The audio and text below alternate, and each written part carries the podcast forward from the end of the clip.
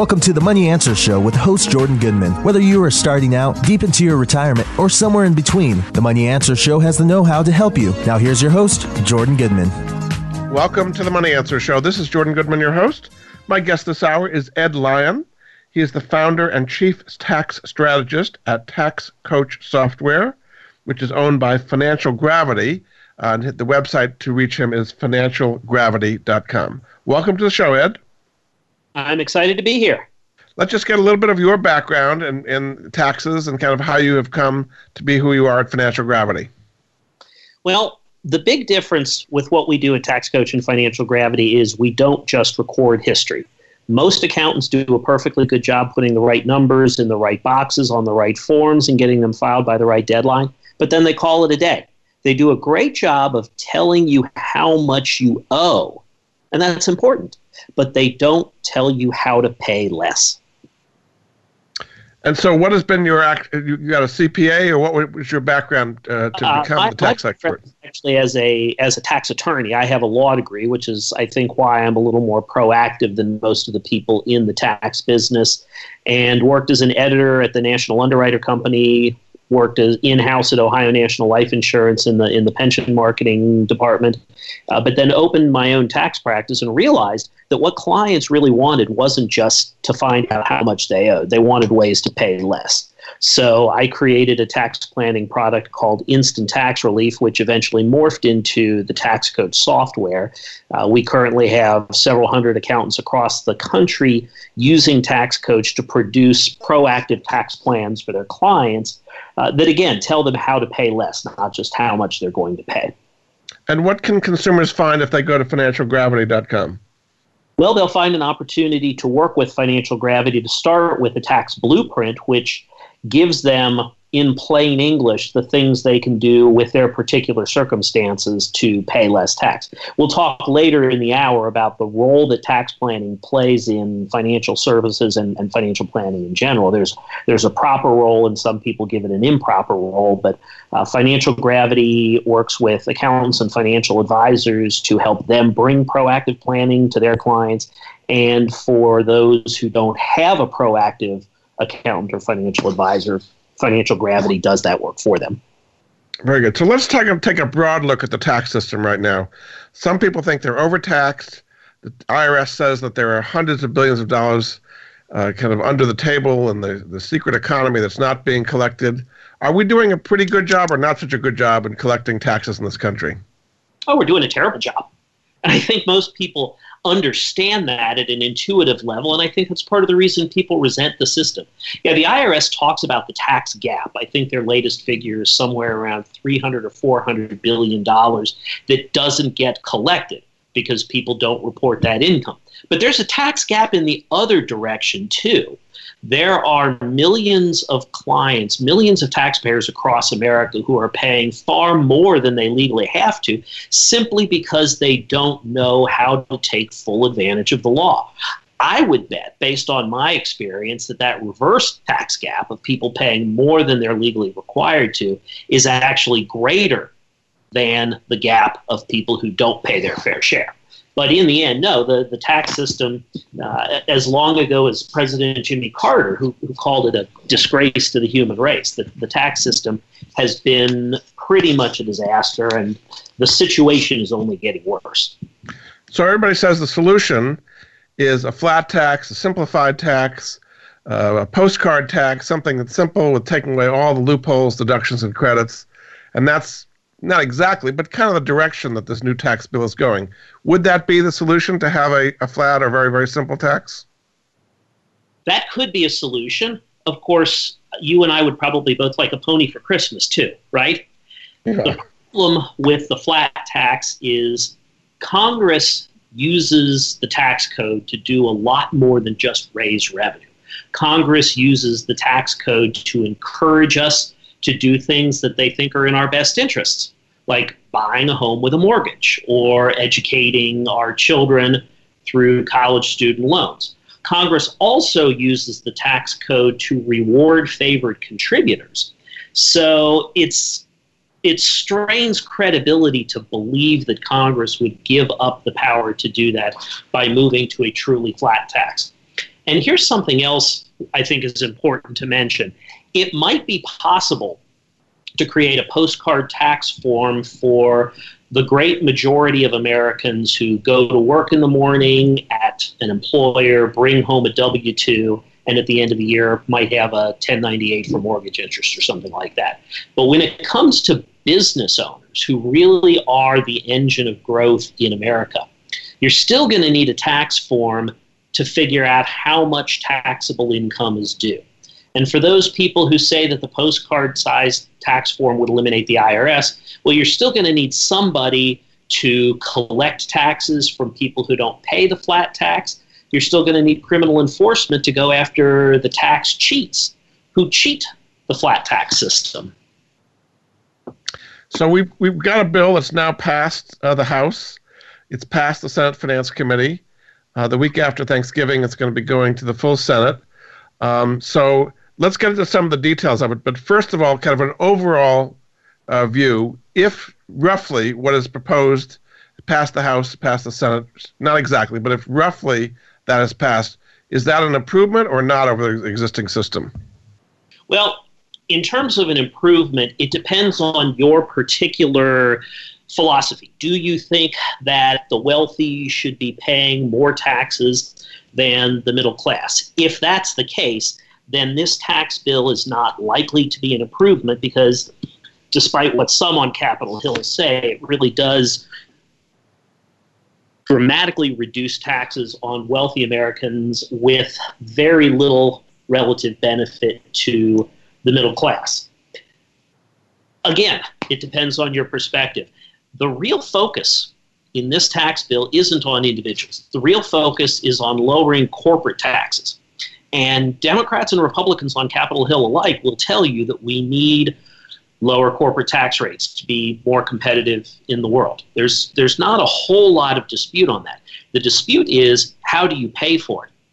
The Republican this this particular tax bill lowers the corporate tax rate and then it looks at a slew of individual deductions, credits, loopholes, and strategies and eliminates them to pay for the lower corporate taxes. So, probably the most famous one right now is the adoption credit. So, the adoption credit gets eliminated. Parents who want to adopt children, who desperately want to have a family, and who are willing to spend thousands and thousands of dollars won't get to deduct that so that corporations pay lower rates. Now, the proponents of the tax bill will say the lower corporate rates grow the entire economy and a rising tide lifts all boats, but you've got those adoptive parents out in the cold. It's a, it also makes the tax system more complicated. This tax bill is not a step in the direction of tax simplification. In fact, it really makes things more complicated. Now, for a guy like me who's in the tax industry, I love it. I get paid for complexity. But for for the average listener of this program, probably not a good thing. I mean, what they're saying is by increasing the standard deduction from roughly 12,000 to 24,000, that 90% of people will do the standard deduction, not have to itemize, so it'll be much simpler for them. What's wrong with that? Uh, oh, there's nothing wrong with that at all. And currently, about two thirds of all taxpayers take the standard deduction anyway. The downside is it would double the standard deduction, but it would also eliminate the personal exemption. So for a married couple, you get twelve thousand more in standard deduction, but you lose eight thousand dollars in personal exemption. It's only a four thousand dollar net change. For a family with four children, taking the standard deduction, now you get an additional twelve thousand in standard deduction, but you lose sixteen thousand in personal exemption. So, so simply from that, you're saying you'd end up behind actually in a case like that. The uh, the rates are scheduled to go down. So they would not be paying the tax. They'd be paying the tax on a higher amount at a smaller rate. But there really there really are a lot of different moving parts, and there's no single part. There's no single aspect of the proposal like doubling the standard deduction, which is you know which makes it either good or bad for the typical middle class investor. You really have to look at it in its totality. So let's let's turn the business side first. After the break, we'll come back to the individual side. So, do you think that it is beneficial for the country to rate to lower the corporate rate from 35 to 20, and this will increase economic growth and wages and as you put it, you know, the rise, the, the tide will rise to lift all boats. Does in fact it work that way? Uh, from there seems to be a pretty broad consensus on Capitol Hill that that's the case, Democrats and Republicans, and I, I agree with it. We have a higher marginal corporate tax rate than just about anybody else in the world at 35%. Now, most companies don't actually pay that 35%. In fact, very few companies pay that 35%. But they spend a lot of time gaming the tax system when they could be creating opportunities and bringing new products to market and creating jobs. I think that's a pretty fair trade off. So, if you have a lower rate, a 20% rate, does that mean there'd be less incentive to game the system uh, and, and be more productive instead of doing all these shelters and so on? Yes, less incentive to game the system. And if we do get to a 20% lower rate, we'll be able to get rid of some of the shelters. We got to pay for it somehow, and the way we pay for it is by broadening the base and lowering the rate and letting everybody get to work. So one of the new business deductions would be able to expense uh, capital expenditures right away instead of depreciated over time. Would that have a very positive impact on the economy? You think? That should have a tremendous effect on the economy. If I'm a business owner and I buy a piece of equipment for $100,000 cash, I have to deduct it over maybe five, seven, maybe 15 years. That's not fair to me. I'm putting the money to work now. I'm putting the money to work in the economy. If I spend the money this year, I should be able to deduct it this year. So that'll be helpful. What are some of the big, on the business side, deductions and loopholes that would be eliminated in return for that lowering from 35 to 20 on the rate? The big one is interest on business purchases. Right now, when a company finances something, because debt is treated more favorably than equity. When you borrow money to buy something, you get a better tax treatment than if you pay for it with cash. That means that companies are financing equipment sometimes so that they can match their deduction with their cash flow and so that they can get uh, more of a more of a current deduction as they're operating that equipment. So you think that's a good thing to have not, not have equity and debt in effect be equal and not encourage debt? You think that's a, a positive thing for businesses? I think it's a positive thing to let businesses make the decision for themselves, which makes most sense. Some businesses will go one way, some businesses will go the other way, but the tax code won't be distorting that decision. So that's a big change. So this this could be bad for banks, where they wouldn't have as much incentive to, to have loans outstanding. Is that right? It, it could it could be bad for banks, and so banks naturally are one of the interest groups that are fighting that particular aspect of the bill. But you're asking very smart questions, and we really are going to the issue of uh, we'll get this in quick before the break. What I think is the biggest mistake that a lot of people make is they do things for tax reasons first. The biggest mistake is doing things for tax reasons first. What you really ought to be doing is making the right financial decision and then finding the most tax efficient way to do it. The questions you're asking go directly to the heart of that debate. Very good. We're going to take a break. Uh, this is Jordan Goodman of the Money Answer Show. My guest this hour is Ed Lyon. Uh, he is the founder and chief tax strategist at Tax Coach Software, which is owned by Financial Gravity. You can find out more at his website, financialgravity.com. We'll be back after this.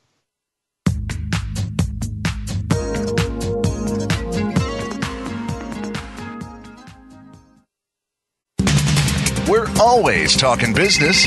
Talk to an expert. Call now toll free 866 472 5790. That's 866 472 5790. Voice America Business Network. Bob Pritchard has over 30 years of experience as a straight talking business consultant and author working with some of the top Fortune 500 companies. Now he's come to the Voice America Business Channel to help you and your business. Tune in to the Bob Pritchard Radio Show for information about starting and successfully running a profitable business. From the movers and shakers to great marketing screw ups, you can't afford to miss a single edition of the Bob Pritchard Radio Show. Tuesdays at 5 p.m. Pacific, 8 p.m. Eastern on Voice America Business. Leadership is a vital skill set in today's competitive global economy. Being a leader is not enough. To succeed, you must optimize your performance and know how to imbue others in your organization with leadership skills. Practical, actionable leadership insights are the focus of Leadership Development News, hosted each Monday at 9 a.m. Pacific, noon Eastern by Kathy Greenberg and Relly Nadler on the Voice America Business Channel. Doctors Greenberg and Nadler, who coach global leaders on how to be most effective, will share their insights and contacts. The path to leadership excellence begins here. We're always talking business. Talk to an expert. Call now, toll free, 866 472 5790. That's 866 472 5790. Voice America Business Network. You've been listening to the Money Answer Show with Jordan Goodman. If you have a question for Jordan or his guest, please call us now at 866 472 5790. That's 866 472 5790. Now back to Jordan. Welcome back to the Money Answer Show. This is Jordan Goodman, your host. My guest this hour is Ed Lyon. He's the founder and chief tax strategist at Tax Coach Software, uh, which is owned by Financial Gravity. You can find out more at his website, financialgravity.com. Welcome back to the show, Ed. This is fun. This so is some wanted, good question and answer. We want to talk a little bit more on the business side. Now, one of the big uh, proponent, part of this new law is the so-called pass-through, where people have a subchapter S or an LLC. Now that rate would go down to 25% instead of regular income tax rates. Is that a smart thing to do, or is it an enormous loophole that people will be able to? Everybody becomes a subchapter S or LLC, even though they're an employee, to, to uh, get the lower rate. It would lead to the greatest explosion of gaming the tax system since the tax shelters of the 1980s. So here's the issue every business fills out a tax return. Some businesses, they're called C corporations, pay tax at the corporate level on that income. Other businesses, which are taxed as S corporations or partnerships, simply take that income and pass it through to the owners. And they pay at their personal tax rate, which can be as high as 39.6%. Now, we're talking about lowering the corporate tax rate from 35% down to wherever it ends up being 20%, 25%, wherever it ends up settling. And that's a great boon for C corporations. And the theory is, and, and a lot of people, including me, agree that it will help stimulate the economy. The problem is that's not fair to owners of pass through businesses, the S corporations and partnerships, if they end up paying tax on their share of the profit at 39.6%. Everybody's going to want to be a pass through business. And people who have jobs, regular jobs with regular employers who get a W 2, they're going to be paying tax at the 25 or the 33 or the 39.6, whatever the rate is. They're going to look at people who own businesses and they're going to say, wait a minute why am I a sucker paying 39.6% when my next door neighbor who makes the same amount of money but just does it as a business earns or pays pays 25%. So it would lead to an explosion of people figuring out ways to recategorize themselves as business owners rather than individual um, you know, wage slaves like like the rest of us. Now, supposedly, so, the congressional writers understand this and have written in rules so that it could not be abused, so that, as you say, regular employees could not all of a sudden become subchapter S. Would those be effective, those rules that they're talking about? Oh, I'm laughing out loud because you say the congressional writers are writing in rules to make sure that it can't be abused. That's, uh, I mean, why, why do you think accountants and attorneys go to school? They go to school so that they can read those rules and say, okay, I understand what the rule is trying to say, and then they find a workaround to those rules. And there are some pretty elaborate rules. Some corporate pass through income for personal services, for example, for accountants and attorneys and engineers and consultants, would be taxed at the highest rate. Other pass through income from some business owners would get a blended rate, whereby 30. So, so you're saying that the rules that they're writing are not going to work, that people will find a way around them and tons of people will become sub S corporations. And yeah, I'm skeptical that those rules are going to work. We're probably going to find that uh, uh, the rules are being written fairly quickly. Uh, what is what's the old saying? Uh, sin in haste, repent in leisure. yeah, the rules are being written fairly quickly to get the bill passed before the end of this year, And that's going to be a Christmas present to attorneys. They're going to sit down and they're going to read those rules and they're going to go to conferences and they're going to meet with each other and they're going to figure out how to rewrite those rules or, or not rewrite those rules, but, but get around those rules. Okay. All right. So we've kind of done the basic things on the the tax the business side. Now let's go to the individual side. So they're talking about uh, the House has got, I guess it's four brackets. The Senate has seven brackets, but all of them move rates down and expand the, the income that is being covered. So wouldn't that lead to a tax cut for most people? Bigger for wealthier people, smaller for middle and lower income people, but still everybody would get somewhat of a tax cut because of that bracket change. Everybody would get somewhat of a tax cut because of the bracket change, but it would be minimal for people with lower income simply because there's lower income to be taxed. So if I make a million dollars a year and my bracket gets cut by 2%, that saves me $20,000. If you make $60,000 a year and your bracket gets cut by 2%, you're going to save $100 a month. That's not a whole lot considering how much I'm going to save actually yeah 2% actually 2% of 60,000 I'm doing the math in my head. I went to law school because there's no math. 60,000 6,000 6 yeah. A lot less. yes. that's right. that's not going to go very far.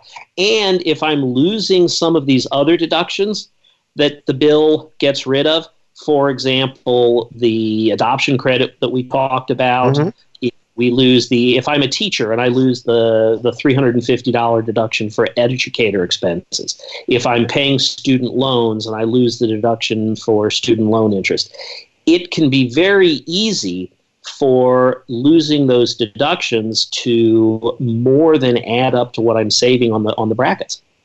Now people say particularly in the real estate area that uh, lowering the deduction for mortgage interest from a million to 500,000 and uh, in the Senate side wiping away property tax deductions altogether, and the House side limiting them to ten thousand, and having state and local income taxes not be deductible would really hurt the real estate market, particularly in high income, high property tax states. Is that correct, or are people misperceiving I, I that? Think, I think it's absolutely correct to say, and Congress destroyed the real estate economy once before with the 1986 Tax Act when they lengthened depreciation periods from 15 years to 27 and a half for residential property and 39 for commercial property. It really devastated real estate values in the mid 1980s and it took years to catch up.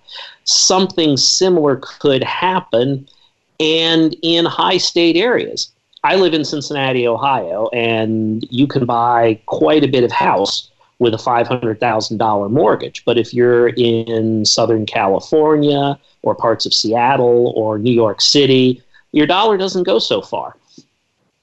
So, some would argue it's a, an equity thing that the low tax states uh, and lower property value states should not be subsidizing high tax high property value states, so it's better to equalize the whole thing out. Where, where do you fall on that whole argument? Oh, I think that I think they're absolutely right, but I think that you have to look at where we are now in reality. You know, it's it's like the it's like testing something and saying, yeah, it works in the real world, but does it work in theory? So you're taking a theory that everybody should be treated equally across the states, and you're imposing a change legislatively, and that's going to have real world impacts on a lot of people. So, what would those real world impacts be? People say that they would people would be moving out of high tax states. Everybody's going to go to Florida and Texas, for example. In, in, do you think that, in fact, would happen if these taxes are equalized well, like this? Florida and Texas. California is the highest state highest state tax there is, and people have been moving out of California for decades. I think there's something like 100 people a day moving into the Dallas area, and a good percentage of them come from California people move to Florida because the tax climate is better and the climate climate is better than in New York. So, again, we talked about before the break, it's a mistake when people do things for tax reasons.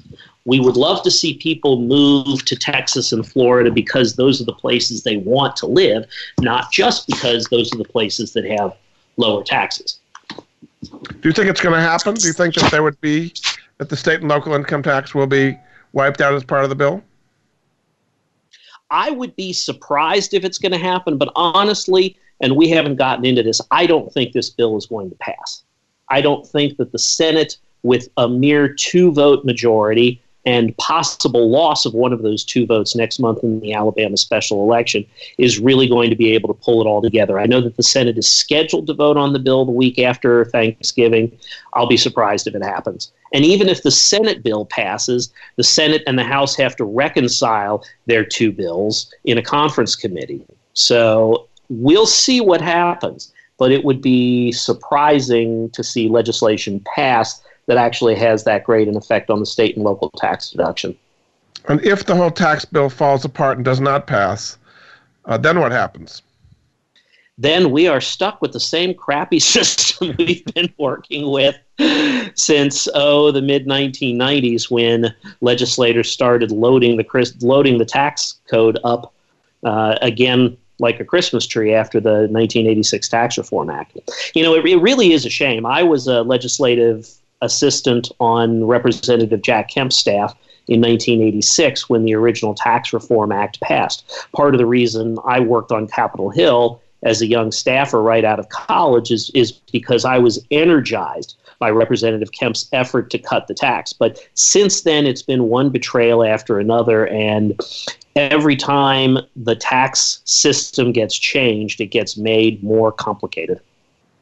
That seems to be the direction things are going here. Yeah, but uh, do you think that would have a big effect on the markets? If because right now people are expecting some kind of a tax bill to go through, uh, and that's one of the reasons the stock market's been doing so well. Would that have a negative impact on the markets if it all falls apart? Absolutely, some form of tax cut is priced into the stock market. So again, we get back to this this theme, this running theme that we've been discussing through this uh, through this discussion, which is making financial decisions for financial reasons and not letting the tax tail wag the financial dog. So let's look at the overall economy. We've got 3% growth, we've got essentially full employment, and we have a strong stock market. The economy seems to be in pretty good shape despite all of this political noise that's going on. The question is can the stock market survive the disappointment of not getting a tax bill?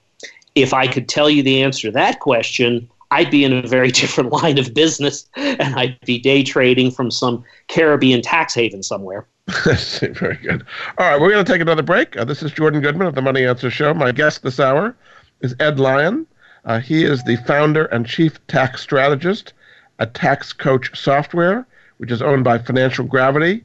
You can find out more at his website, financialgravity.com. We'll be back after this.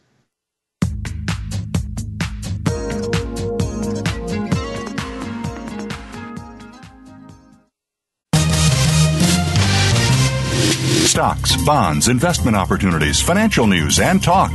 We can help. Call us now toll free 866 472 5790. 866 472 5790. Voice America Business Network. Have you had a chance to check out Voice America's online magazine and blog, Press Pass? If you love our hosts and shows, check out articles that give an even deeper perspective, plus topics about health and fitness, movie reviews, philosophy, business tips and tactics, spirituality, positive thought, current events, and even more about your favorite host. It's just a click away at vapresspass.com. That's vapresspass.com. VA Press Pass by Voice America. All access, all the time. We're making it easier to listen to the Voice America Talk Radio Network wherever you go. In addition to listening live, you can check out information about your favorite talk show hosts, discover new talk show personalities, add shows to your list of favorites, and listen to all our show archives on demand. All from your iPhone, Blackberry, or Android. Download it from the Apple App Store, Blackberry App World, or Android Market, and get ready to tune in. The Voice America mobile app, powered by Aircast. From the boardroom to you, Voice America Business Network. You've been listening to the Money Answer Show with Jordan Goodman. If you have a question for Jordan or his guest, please call us now at 866 472 5790. That's 866 472 5790. Now back to Jordan. Welcome back to the Money Answer Show. This is Jordan Goodman, your host. My guest this hour is Ed Lyon. He's the chief tax strategist at Tax Coach Software, which is owned by Financial Gravity. His website, financialgravity.com. Welcome back to the show, Ed. Good to be here. So, assuming for the moment that what you said is correct, that the whole tax plan falls apart and we're stuck with what we've got, let's kind of go into that a little bit. So, what are some things that people can do now, the average person, to reduce their taxes legally uh, that they may not be aware of? Well, the first thing that you need to understand is to think of taxes as something that happens on April 15th when you take a big grocery bag full of receipts to your CPA. And in fact, that's a really big and really expensive mistake. Taxes are something that you need to plan for all year round. Now, I've said a couple of times don't make decisions just for tax reasons. But once you do make a decision, find the most tax efficient way to do it before you execute it rather than taking some action like selling an appreciated stock or selling a piece of rental property and then just taking that information to your accountant and hoping for the best. So today really is as good a day to be planning your taxes as April 15th. The second thing that's important is to understand how the tax system works. And it's it's hard to grasp 70,000 pages of law and 3 million words of regulation and uh, 11,467 tax court decisions. I have no, I, I, I, just made that last number up, but it's plausible, right? There are too many yeah. tax court tax court decisions. So I look at the tax code as a series of red lights and green lights. So you've got code section 1A, which says here's the tax for married couples filing jointly, and it gives you the table of tax brackets. Code section 1B gives you the tax tables for single individuals. Then there are other red light provisions. Code section 1432, I think, gives you the self employment tax. You stop and pay tax. Code section 1411 gives you the net investment income tax. You stop and pay the tax. So those are the red lights. But very quickly, the code starts putting in green lights. And in fact, there are more green lights than red lights. So, Code Section 101 says that life insurance death benefits are tax free. Code Section 105B says that employer provided health care benefits are tax free. Code Section 170 says charitable gifts are deductible within certain limits, but deductible. Code Section 179 says that if a business buys equipment and it fits within the Section 179 expense deduction, they can deduct it instead of depreciating it. So here's the thing most accountants focus on the red lights. And that's important because blowing through the red lights is how you get in trouble. But they really don't focus much on the green lights. And if you want to do less if you want to do more to pay less, you need to focus on the green lights. You need to focus on the opportunities. So, Jordan, I'm going to ask you a question because I'm assuming you don't file your own tax returns, but the question is valid for everybody who's listening right now. And that question is when was the last time your tax guy came to you and said, Here's an idea that I think will save you money? In my case, they do, but in most cases, you're right. They're, they're just doing it after. They don't. In most cases, they don't. 90% of the people listening to this broadcast right now are shaking their heads and saying, nope. Nobody comes to me and says, here's an idea that I think will save me money. So you're saying that there are a lot of green lights available for the average person that they may not be aware of. There are a lot of green, green lights available, uh, mostly for business owners for real estate investors and for people who are managing taxable investment assets. Those are the three big areas. Unfortunately, if you are if you and your you and your spouse are married, you both earn an income from an employer, so you both get a W two, and at the end of the year you've got mortgage interest and property tax. There's really not a whole lot of planning you can do.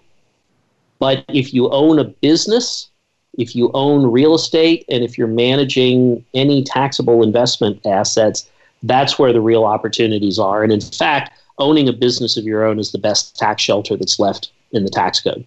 Because they're trying to encourage small business to grow because of the base, the people that hire the most is what you're saying. Yeah, absolutely. Absolutely. And because businesses contribute more to the people who write the tax code than individuals. Yeah. Now, you're saying tax planning sometimes can be, I guess the word is aggressive. Can that get you into trouble and raise audit red flags? Typically, it does not.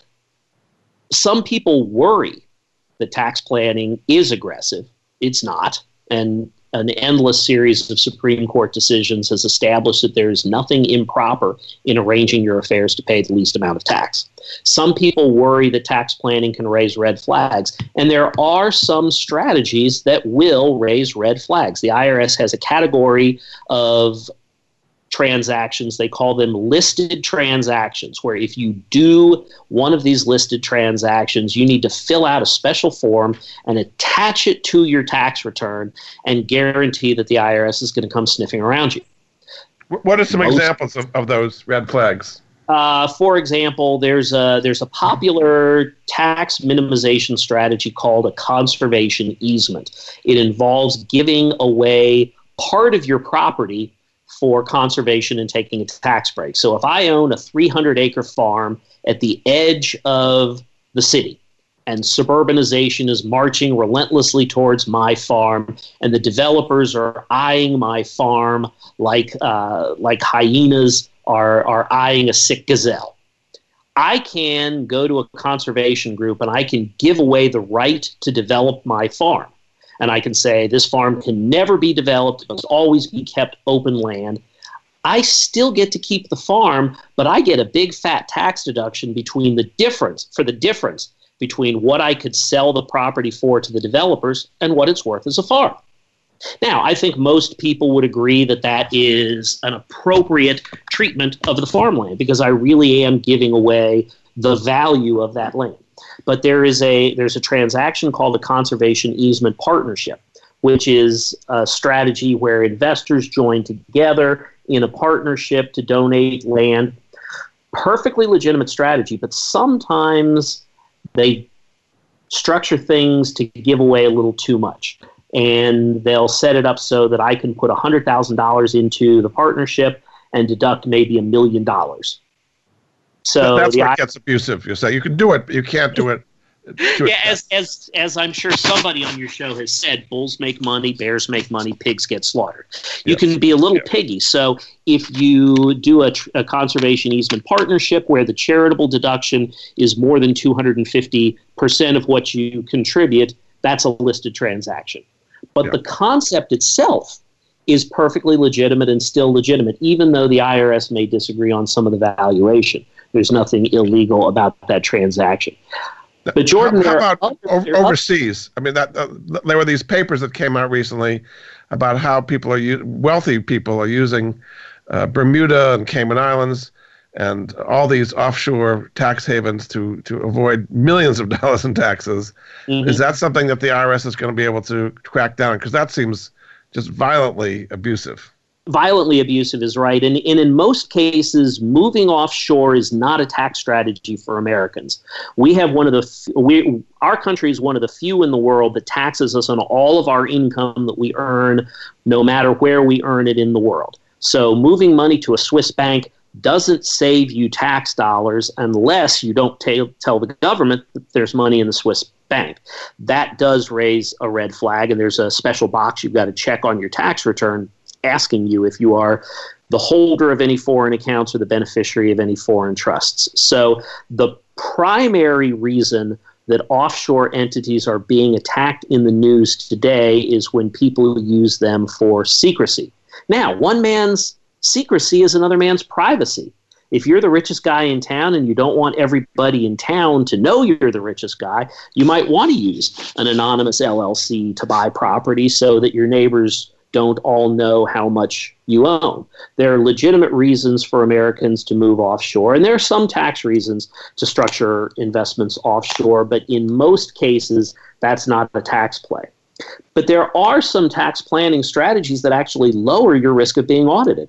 So if I run a business and I'm a sole proprietor, which is the basic type of business, no entity setup, and I gross a certain amount of income, if I gross over $100,000. Schedule C's grossing over $100,000 have the highest rate of audit. That's about a 4% audit rate.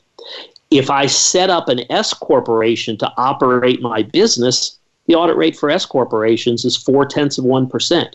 So I can actually cut my risk of being audited by nearly 90% by taking advantage of a strategy that also saves me money. Very good. Now, some people are saying that the chance of audit in general is going down. The budgets for the IRS have been cut for many years. That's this whole tax gap they're talking about. Do people have less to fear from the IRS today because there's just not as many people there to enforce all these things?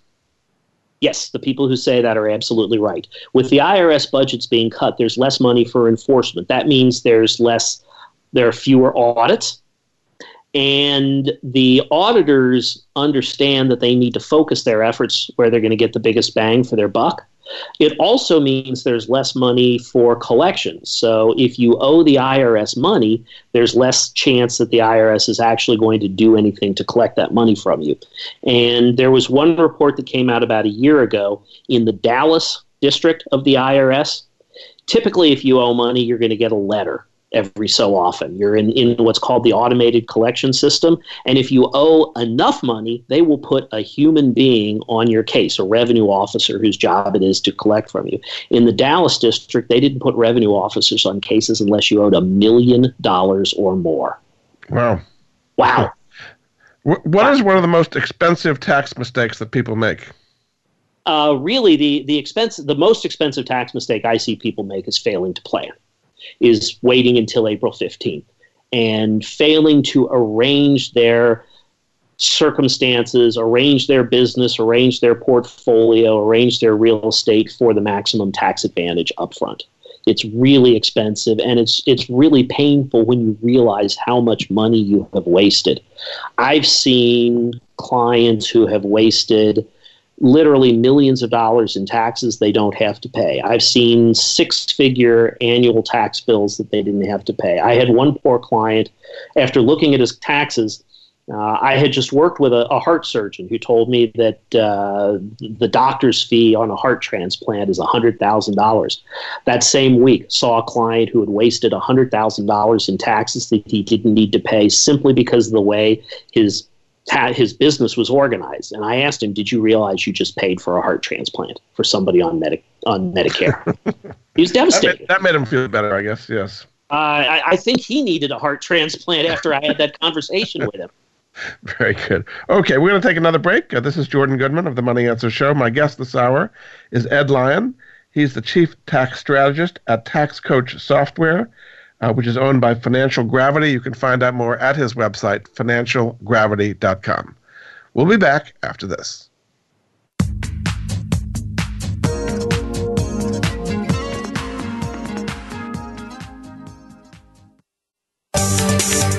From the boardroom to you, Voice America Business Network.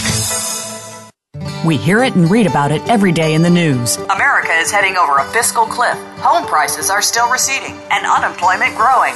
How can you preserve and increase your wealth in this kind of economy? Tune in to Turning Hard Times into Good Times with host Jay Taylor. Jay will explain the decline of our monetary system and the economy and will give you winning investment ideas and the tools to protect and increase your wealth. Turning Hard Times into Good Times with Jay Taylor can be heard Tuesdays at 3 p.m. Eastern Time, 12 noon Pacific Time on the Voice America Business Channel. If you think you've seen online TV before, let us surprise you. VoiceAmerica.tv is online now. The leader in live internet talk radio has done it again. Multiple channels, a state of the art viewing experience, live and on demand programs streaming 24 hours a day. It's exactly what you want, when you want it. VoiceAmerica.tv. From health and wellness to business, sports, and everything in between. Discover our new world. Visit VoiceAmerica.tv now and experience the future of online television. VoiceAmerica.tv. Get the news on our shows and other happenings by following us on Twitter. Find us at VoiceAmericaTRN or twitter.com forward slash VoiceAmericaTRN. You've been listening to the Money Answer Show with Jordan Goodman. If you have a question for Jordan or his guest, please call us now at 866 472 5790. That's 866 472 5790. Now back to Jordan. Welcome back to the Money Answer Show. This is Jordan Goodman, your host. My guest this hour is Ed Lyon. He's the chief tax strategist at Tax Coach Software, which is owned by Financial Gravity, their website, financialgravity.com. Welcome back to the show, Ed. This is a terrific call. I'm having a great time here. Great. Well, I think the uh, listeners will enjoy it as well. And I want to go to the investment side of things. So, most financial advisors say putting money into tax deferred savings vehicles like 401ks, traditional IRAs is good, particularly if you make too much, you can't do a Roth IRA. Is that good advice to put money into tax deferred accounts? Uh, well, for starters, I want you to find the person who can define too much money for me. I have yet to meet a client who says, "Yeah, I've got too much money." The uh, this is this is a tough debate, and and it really isn't an easy answer. But what I want people to do, what I th- think people need to do, is is look at the question and and understand what the question is. So the concept here is is uh, is sound. The theory is if you are in your prime working years, you're probably earning your highest income that you'll earn during your life, and you're probably in the highest tax bracket you'll be. So it makes sense to avoid tax on money now, put it to work for you, get some tax deferred earnings for a couple of decades, and then when you're retired and you're pulling the money out, you'll be in a lower tax bracket. But that isn't always true, and it's true a lot less often than most people think. For starters, we have no idea what the tax rate is going to be when you retire. If you're 35 years old, we could hit, get hit by a comet by then. I'm 53 years old. I have no idea what the tax bracket's going to be when I retire. In fact, with this bill working its way through Congress, we don't know what the tax bracket, tax rates are going to be in, in 40 days. They could change. So, yeah. do you really feel comfortable making these sorts of, of long range decisions simply based on what everybody says? The other downside of the tax deferred accounts is two, uh, two, two downsides actually. First is once you, you reach a certain age, 70 and a half, you must start taking taxable distributions out of your account, whether you want them or not. And second, everything that comes out of those tax deferred accounts is taxed as ordinary income. Whereas if you had invested the money in the same vehicle, in a taxable account, you might get a break. So if I'm investing for retirement and I want to put money into a growth stock that doesn't pay a dividend, I don't have to pay, if I if I buy that stock just in a regular taxable brokerage account, I'm not going to get any taxable dividend checks and I don't have to sell that stock. I don't have to pay tax on the gains until I choose. And even when I do, I'm going to get a, a lower long-term capital gains rate and if I die holding the stock, my heirs will get a stepped up basis. So if I buy it at $20 a share and it's worth 100 when I die, my heirs can sell it at 100 and they're going to pay no tax. With that same stock in an IRA, now I'm going to have to start taking minimum required distributions based on its value when I'm 70 and a half. And whenever I take it out, I'm going to pay ordinary income tax rates. So the conventional wisdom is often quite wrong and it can be really expensive having your money in the wrong kind of retirement account. For a lot of people, particularly younger people, it makes more sense to have their money in a in a Roth account. Just go ahead and take the small tax hit now and avoid tax on the larger amount down the road. It's it's like deciding whether you want to pay tax on the seed or the harvest. But a lot of people earn too much and are not eligible for Roth. So, are there other ways of growing your money tax free if you're not eligible for a Roth because you make too much? Yes, absolutely. There are a lot of different backdoor Roth alternatives. In some cases, it depends on your employer retirement plan cooperating, but if you are in a 401k at work, you may have the option to take Roth treatment for your 401k deferrals. You can put money into a non deductible regular IRA and then you can immediately roll it into a Roth IRA. You know, we talk about backdoor Roth IRAs. Some of these backdoors are really attractive sliding glass doors on the patio, and it's it's more attractive coming the back way than it is to go through the front door. Some How about insurance? Is another one. People often talk about insurance as a way of growing money tax free. Is that an efficient tax system? From a tax perspective, permanent life insurance is essentially a private Roth IRA with no annual limits on how much you can contribute, and uh, with any Roth IRA, no requirement that you take minimum distributions at, at any particular age. Now, insurance is insurance. So it may or may not make sense to buy life insurance depending on how much insurance coverage you need and on how healthy you are. You have to be insurable to make that strategy work. But particularly for somebody who's in the middle of their career, say in their 40s or 50s, and in good health, it may be that uh, that life insurance is a more attractive savings vehicle once they've maximized any employer match in their company retirement plan. So a lot, a lot of different moving pieces there, but you, you, you can't just accept the conventional wisdom that you want to stuff as much as you can into a tax deferred plan. Is there such a thing as a perfect investment, at least from a tax perspective? The perfect investment would give you a deduction when it goes into the investment. There would be no tax on the growth and it would be tax free coming out. So there'd be no tax on the seed, the growth, and the harvest. There is not such a thing. But the closer you get to perfect, the better. So the Roth IRA doesn't give you a deduction on the seed, but it gives you a it gives you a tax break on the growth and on the harvest versus a traditional 401k, which does give you a break on the seed and does give you a break on the growth, but doesn't give you a break on the harvest. So, no perfect investment. It's just a matter of planning to see which is best for you. And that's where that proactive planning comes in. It's not enough to just have a tax advisor who records your W 2 and says, okay, I see that you put $12,000 into your retirement plan. You want a tax advisor who does more than that. You want a tax advisor who can help you decide is this really the most tax efficient way to be investing for retirement? Are there some tax shelters other than what we've just talked about as far as insurance and uh, tax deferred accounts? Tax shelters for investors to take advantage of? I mean, tax shelters kind of have this image from the 80s of three to one, four to one write offs and all that. That's pretty much gone. But there's some other things still left today that are legitimate tax shelters. Real estate is probably the most tax sheltered investment today, and that's because you get to take real deductions for paper losses, and that's the depreciation. So, commercial real estate depreciates over 39 years. If you're a partner in a partnership that buys a $3.9 million warehouse, they're going to depreciate $100,000 a year. That's going to come off of the taxable income. But the partnership isn't actually paying $100,000 in cash expenses. Now, under the current rules, you're probably borrowing money to buy that $3.9 million warehouse. You are getting to deduct the interest that you pay to buy the warehouse, but you're also getting the non cash benefit of the depreciation deduction. So real estate, as as maligned as it sometimes in, is probably that best tax shelter. But there are limits on it.